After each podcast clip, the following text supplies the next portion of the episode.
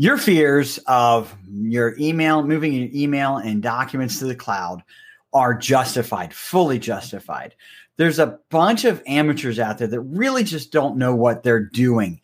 Um, and, and how would you know if you had one of those, right? And, and on top of that, how would you know if this person or group of people that are going to help you migrate your your email and documents to the cloud uh, is going to make a mess of it, right? So today, me and Dave are going to tell you the five secrets that we just the biggest five secrets that we found uh, to make sure that your migration to the cloud is problem free. Well, if you haven't been here before, welcome to No Law Firm Left Behind. We're here to help your law firm be more competitive, your staff and your attorneys be more productive, and to ultimately help you get more clients calling. Uh, I'm Jim Gast, and I'm joined today by my great friend and partner, Dave Myers. Hi, Dave. How are you? Jim, good. And you? Great. I'm really excited for this topic. Um, so, Dave, let me set the scene here for you, okay? Sure. All right. Uh, let's get right into this. 130 person law firm. Uh, heck, I don't even care if it's a 10 person law firm or five person law firm. Number's not important. Uh, calls you up and says, Hey Dave, you know, we, we hear you're the best in this in the country at, you know, Microsoft 365 migrations for law firms. Uh, and we really want you to help us. Uh, come in, you go in there, you sit down, you sit down at the table with them. Great big meeting room, great big conference room, five people there. You got the technology committee head, you've got the managing partner, you get the IT director, uh, and and they say, "Okay, Mister Mister Myers, give it to us." What's the first thing you tell them? First stop. thing, you, stop. The first thing I tell them is stop. All right. Wait a second, because most of the time when I've seen something go sideways, people have already come up with a plan and sometimes even begun taking steps to execute that plan without actually doing their homework in the first place and really getting a true lay of the land. Mm-hmm. The problems that generally result in a Microsoft 365 migration, whether it be email, documents, or both, are typically created by not realizing the little behind the scene gotchas that you might only experience mid migration, which is not when you want to find a gotcha. Okay. Yeah. And so I always say, let's slow it way down and make sure we understand everything about your current environment before we even think about moving. And, and the managing, and the managing partner sitting there, right? And the managing partner who is under the gun to get everything done before the end of the year is hearing you say stop. And and he or she blurts out and says, Wait, wait a second. Wait, I, I thought this was going to be easy. No, it's never. Isn't um, there just a button to push? Don't we just push a button? That's that's it. So, fortunately, with the right tools, you can remove a lot of the headache involved in the process itself. Um, the trick is making sure that you're choosing the right tool for the job and making sure that whatever it is that you're trying to accomplish is first of all doable mm-hmm, mm-hmm. and second of all you're using the right mechanism to get from point a to point b okay just like you can get from cincinnati to cleveland by way of south bend indiana doesn't mean that it's the best way to get there it's going to create a lot of frustration to do that. Okay. And, and sometimes so, that's necessary though. Sometimes it's necessary. If, for example, I 71 is shut down, there might have to be detours. You might need to understand hey, because of some very specific circumstance in your environment, we can't do it the normal way. Yeah. You're going to have these problems. So we got to plan ahead of time on what we can expect to go wrong and how can we mitigate or possibly even eliminate that problem.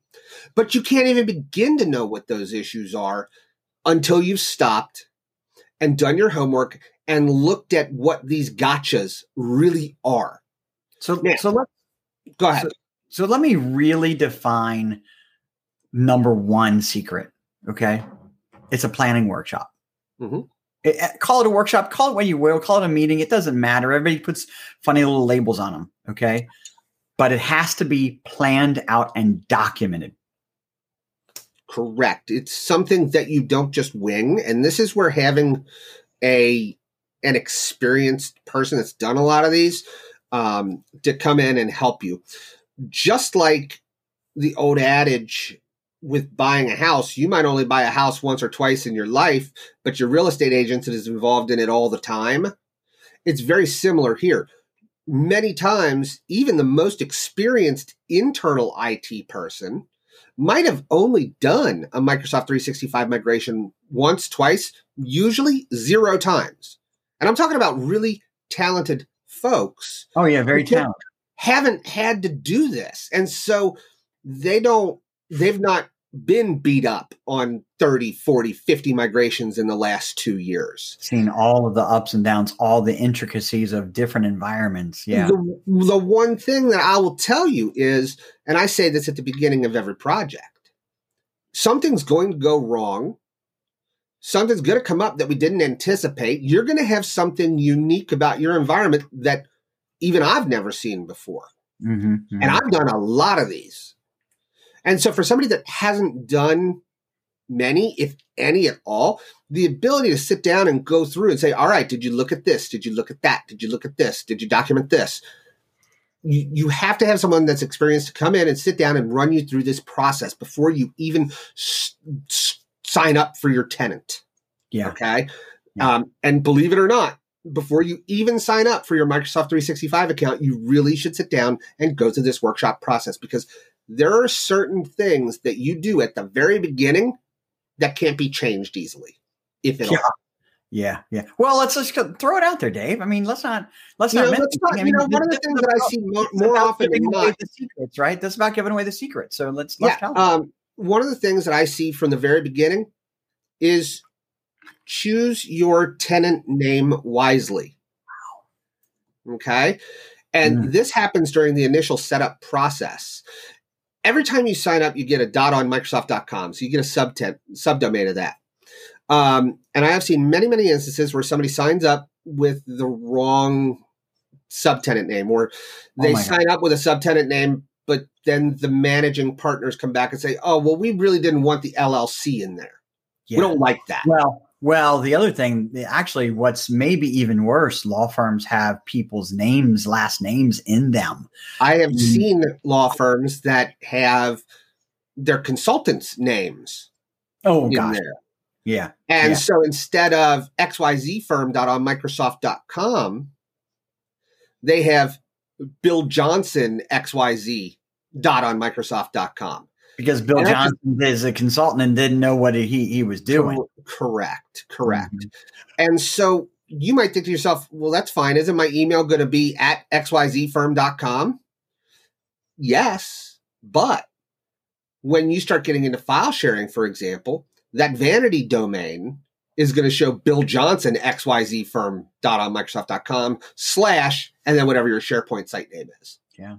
Yeah. So you know, just little things like that from the very onset. If you don't really know how each one of these steps goes, you could make a little tiny mistake that causes huge headaches. I have been involved in multiple instances where I've had to run full migrations, which cost clients lots of money to move from one tenant to another just because the original one had a stupid name. Well, that or the firm name changed. They, you know, maybe it was a 10 person firm and they had a split. Um, and one of the partners decided to go another way, and two of the partners stayed together. And, yeah, and that you know, a lot of times it's inevitable and it's not something yeah. necessarily can plan for, yeah.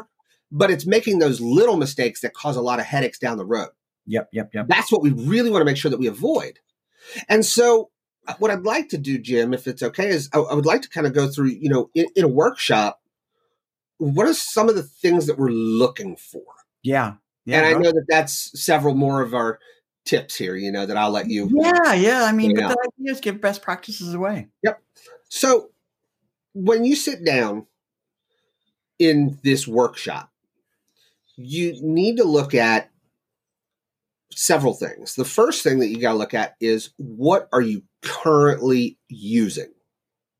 All right, if you don't understand your current state, then you can't make a good plan.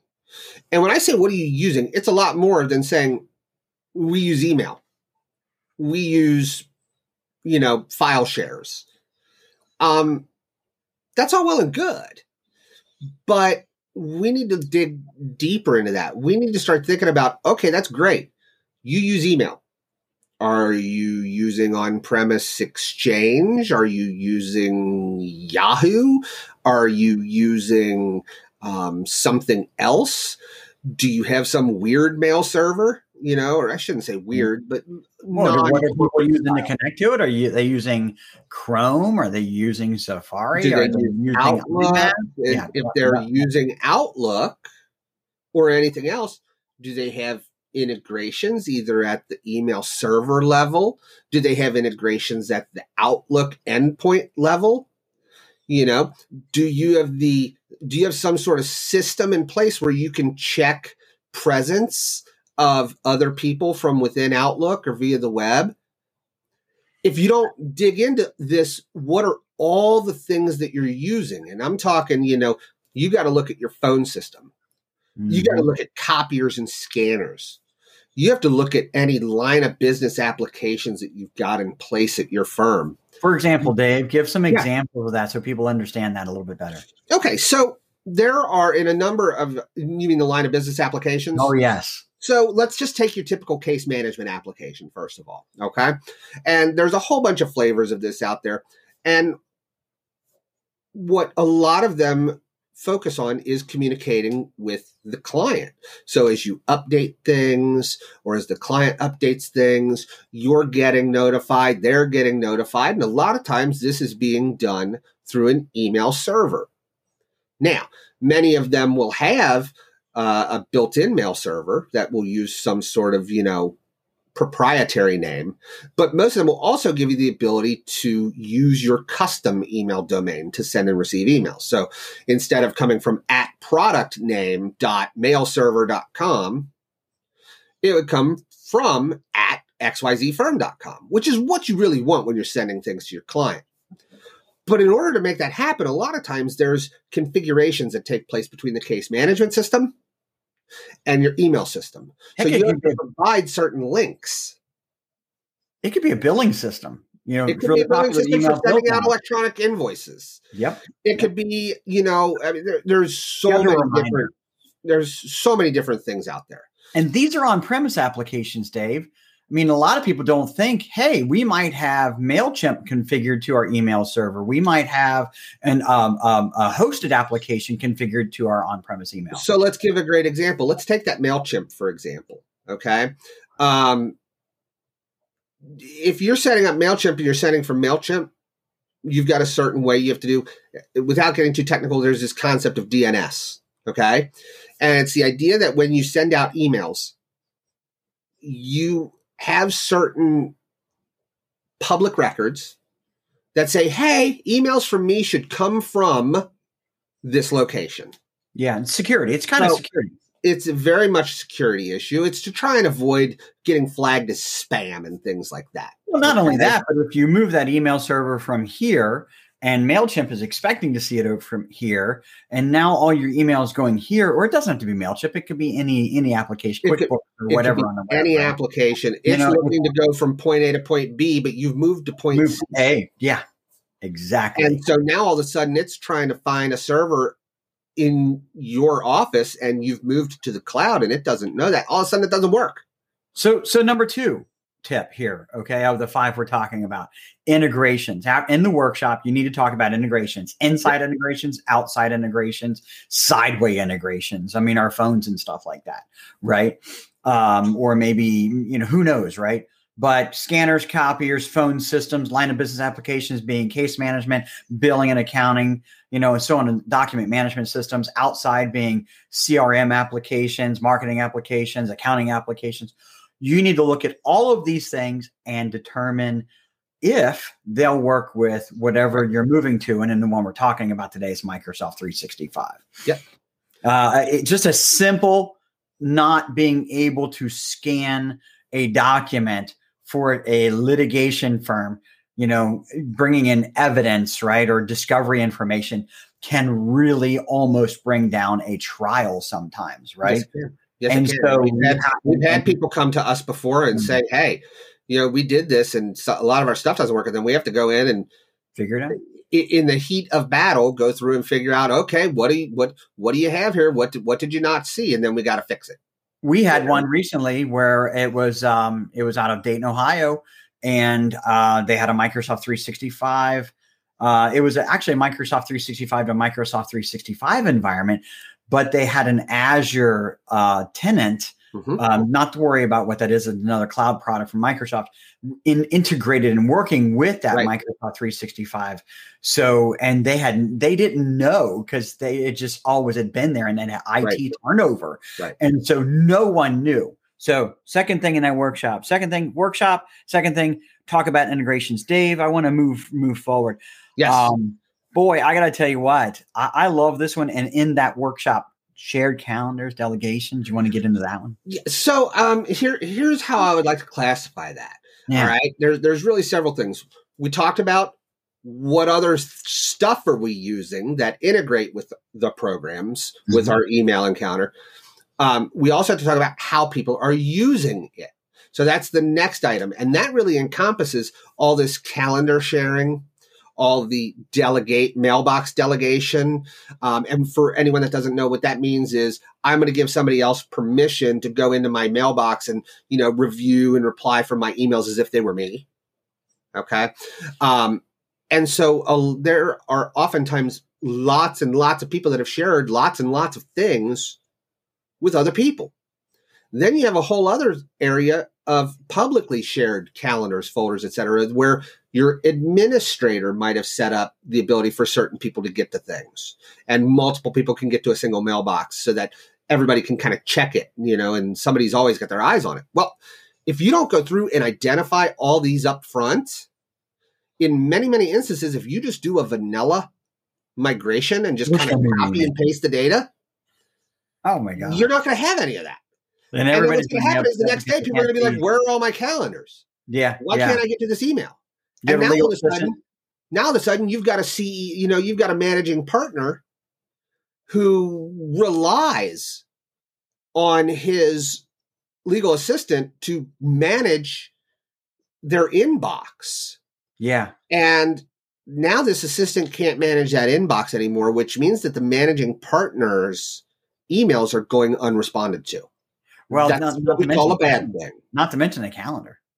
You, you know? know? yeah. I mean, the calendars are obvious. If you can't yeah. see the calendars that you need to that you need to see or that you expect to see, you're going to have a whole lot of problems with scheduling, and so, you're going to be number, blind. And so that's number no three.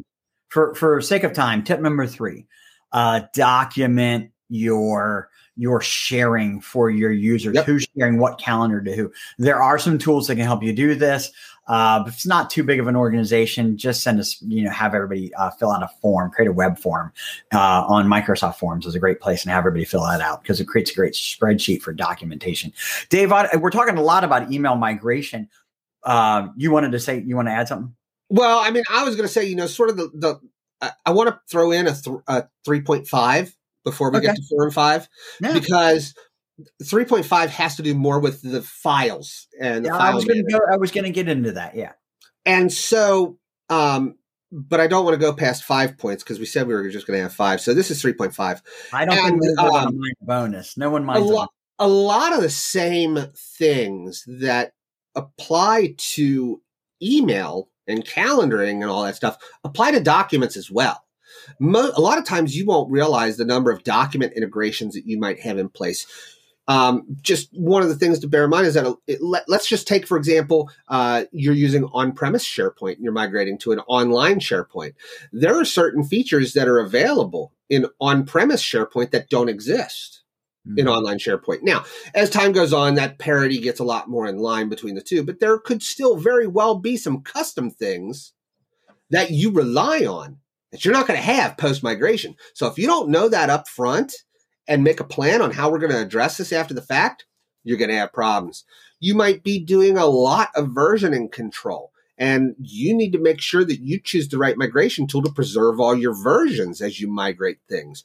You might have um, certain limitations online. That's just a stupid one. File length name limitations. Yeah. Oh yeah. Or file name length is what I meant.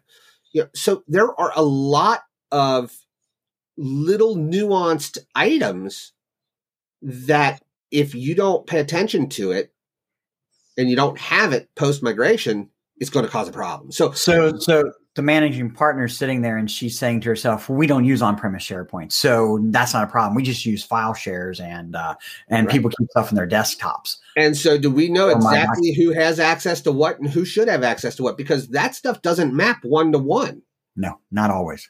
You know, and so a lot of times you have to recreate that security structure even before you begin the migration, or else you've got a mess on your hands. Next thing you know, everybody in the staff, and I've seen this, everybody in the staff has access to the entire set of HR mm, files. Really bad situation. It's a very bad situation. So really you bad. really need to think about all this stuff ahead of time. So I would call that our 3.5. Yeah, no, I'd say that's like pretty close to 3.5 and 4, actually. You know, I, I think you hit right on what I was going to say when when it comes to OneDrive, and, you know, moving documents into OneDrive and SharePoint. Yeah. So I would say the next big point, and these two they of, will consolidate five and six. How's that sound? okay. I don't think anybody cares. They're getting a lot of lot of tips here. It's all good. Um, I don't do well with change. Um, so the the last and most important thing is after you've done all this homework and you've identified all the different stuff you're using, all the other programs that work into it, then point number four, only then you make your plan. But yeah. the most important point is not just that you make a plan as to what you're going to do, but your plan has to include a rollback slash contingency plan. Yes, yes, yes. Any plan you put together that does not include steps for when it doesn't work. And look, most of the time it works really, really well. But it's that old saying you always hope for the best, but plan for the worst. If you're not planning for the worst, you're going to be very unhappy if you become the person that gets the worst. So you have to say, look, we've done our homework, we've got our plan, but if something goes sideways, if something doesn't go as we expect it to, if the migration just doesn't work, if all of a sudden the data is, we get in there and it's all messed up, or even something more simple or common as, hey, we've got a handful of people that for some reason their Outlook will not connect their phone, we're having problems getting our phones to connect to our new email system. You got to have a plan for what you're going to do next. Yeah, yeah. You know, and it could be something as simple as saying, "All right, fine, we know that somebody might have problems with their Outlook, and it might need to be, you know, significantly troubleshooted." Um, but in the meantime, we're going to make sure that they understand completely how they can get to all their email encounter and contacts on the web through Outlook Web Access. It, mm-hmm. it, your your your contingency plan can be as simple as that, but if you don't think about it and you don't communicate it ahead of time, you end up with very unhappy users and lots of loss of productivity. I think that um, I, I, have two bonuses, Dave, that Excellent. I want to throw in, and we'll end on these. Right, um, one, a communication strategy. You mm-hmm. have to pre-communicate to everybody in the organization yes. what's going to happen. You can't change the tires on somebody while they're driving their car, right? I mean, imagine it's the same thing. You're, you're, people cannot just keep working and and not understand what's happening because all of a sudden, you know, emails moved, documents have moved, and they don't know what to do. So communication is an absolute essential. Um, and and along with that is a, a communication backup strategy, right? Our emails down, how are we going to communicate to all of our staff? So that's one additional thing. Um, and then, then the last thing I'd like to add, Dave, is from an organization perspective, uh, this is the responsibility of the consultant actually to say this to the organization. You're not going to touch anything until our work is done from an administration and change perspective too many hands in the pot will absolutely ruin the soup. Um, so we've seen situations where uh, consultants, well, we actually, I'll just say, we actually were working in an environment doing a migration, and, and an IT person decided, oh, well, I want to start sharing OneDrive documents for my partner. We need it now. And they went in and just did something and really just threw everything. Oh, it's horrible. Yeah. Horrible. Yeah and who do you blame on that, right? So IT, uh, own, the firm ownership, leadership, you you cannot expect to put your hands in there and use stuff without prior authorization before the project is complete. Just you get you got to just make sure that you're talking and planning, you know, Yeah. and just not acting. That's the biggest problem, and it kind of brings it all full circle. When It you does. say, "What's the first thing I say?" It's stop. yeah. Do Yeah. your homework. Don't just act. That's when the lion's share of problems surface. So it really, you know, it all comes down to have that workshop, do that planning, do your homework. You got it. Well, Dave, great topic. Next week, we're going to round this off. We're going to round it off. What's our final topic in this series? Is it applications? I think talking about applications. I think that's the title of it. Yeah. Yeah, we're talking about my line of business applications, cloud Mhm. line of business applications. Anyway, uh, again, no law firm left behind. Uh, here every week. We are back again next Tuesday. And if you're not a member of our No Law Firm Left Behind group on LinkedIn, here's its wonderful link from LinkedIn. Please, LinkedIn. This is a this is a plea with you to get us pretty names for our groups in LinkedIn. Uh, and and don't bother writing it down if you uh, we'll, we'll only be here for a second. Take a picture of it with your phone. Um, but I'll also have a link to it in the uh, comments of this video. We put all of our all of our stuff there, uh, and you can find links to all of our podcasts as well um, there. So, Dave, thanks a lot. Great topic. I really appreciate the time. See you all again next week. Take care. Bye, everyone. Have a good week.